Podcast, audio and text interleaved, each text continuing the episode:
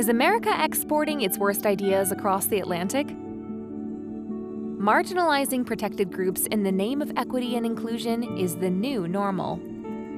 And how to break up with the news. Welcome to Fair News Weekly. To read all of the articles discussed in this podcast, please visit this podcast's episode description.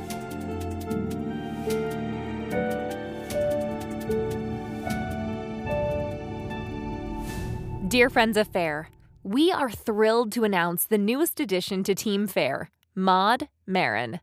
Maud is the new interim executive director and will be at the helm of FAIR's efforts to promote fairness, understanding, and humanity. Maud is a parent, lawyer, advocate, and leader. She previously worked as a criminal defense attorney and as the director of training at the Legal Aid Society in both Manhattan and the Bronx. She taught criminal defense at the Cardozo School of Law from 2003 to 2005, and she ran for New York City Council in 2021 and for Congress in 2022.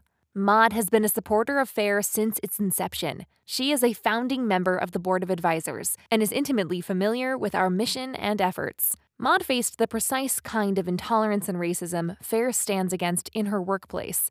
On July 23, 2020, she published an op ed in the New York Post that questioned the accepted orthodoxies governing education discourse and argued for those with different ideas about how to improve NYC's public schools to listen to each other.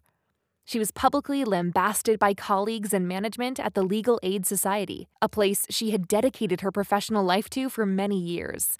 Her story has been told in full by Fair Advisory Board member Bari Weiss. In an interview with Bari, Maud expressed her concerns around what she views as race essentialist policies being implemented in New York.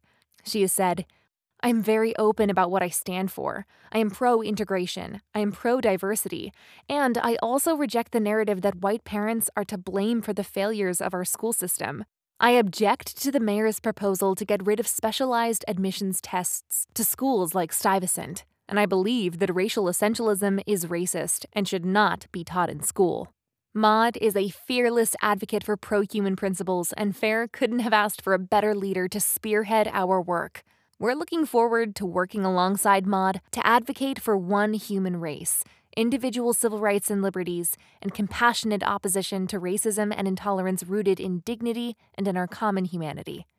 Warmly, the team at the Foundation Against Intolerance and Racism. For Fair Substack, Faisal Saeed Al Mutar wrote about how American divisions are negatively impacting our allies overseas and what we can do to right the ship. Al Mutar writes If we value our reputation as a world superpower, we need to be taken seriously by the rest of the world.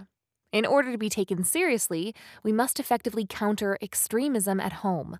Two clear actions we can take are to invest in organizations that combat polarization and to promote education for young Americans that gives them a comprehensive view of history and America's place within the global community. We must reject extremism in every form, whether it is wokeism, far right authoritarianism, or religious fundamentalism.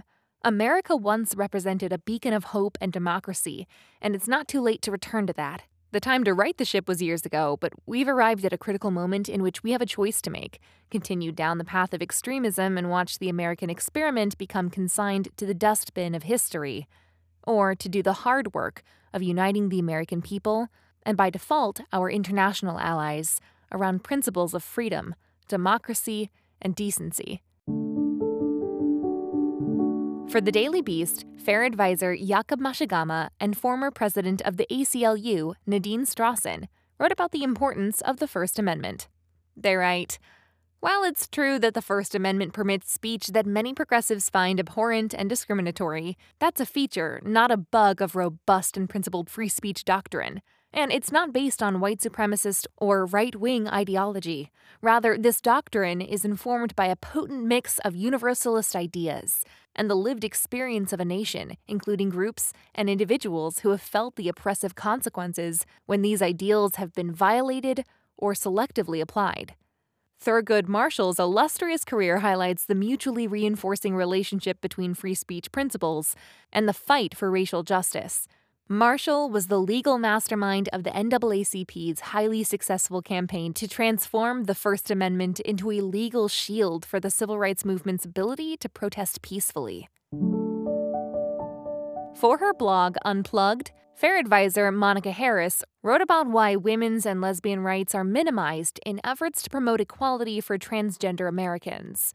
She writes DEI initiatives have essentially equated transgender rights with the rights of women and lesbians, even though their experiences, struggles, and priorities are very different.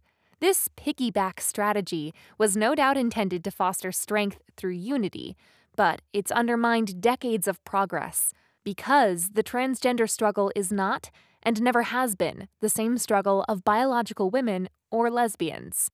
And herein lies another irony of DEI initiatives. While they purport to recognize the differences and unique challenges that diverse groups face, they often ignore and even trivialize these differences and challenges by conflating them with those of other groups. Equality should never be a zero sum game. All Americans of every color, sexual orientation, and identity deserve fair and equal treatment. We should be able to make the human rights pie bigger without taking slices from other people.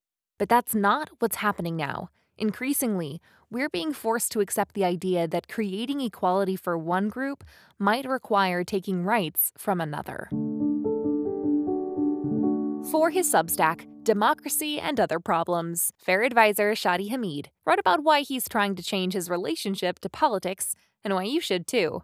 Hamid states Unless you have a job that requires you to know things, however, it's unclear that news, good or bad, actually does for you, beyond making you aware of things you have no real control over.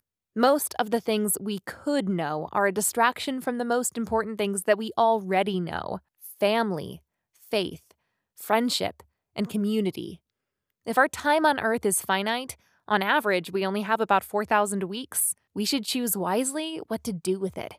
Family, faith, friendship, and community, the core four. We all sort of intuitively know this to be true.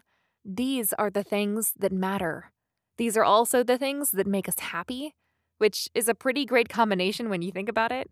But it's hard to live this way, even when we know it's the right way to live. I don't exactly have the answer of how to make this real in your own life, or for that matter, in mine. At some level, it's a matter of will. We have the knowledge. We can, I believe, feel it in our hearts, if not necessarily with our minds. For Quillette, Holly Lawford Smith dissected a lengthy YouTube attack on gender critical feminists, specifically around the Witch Trials of J.K. Rowling podcast. She writes, Gender critical feminists also are worried about girls responding to societal sexism by choosing an individual response, transition, rather than a collective response, feminism. And we see a conflict of interests between minority groups. For minority here, read disadvantaged groups, regardless of size, whereby some of the demands of one group, trans activists speaking on behalf of trans people, in this example, run at cross purposes to the interests of other minority groups lesbian, gay, and bisexual people, women, and children.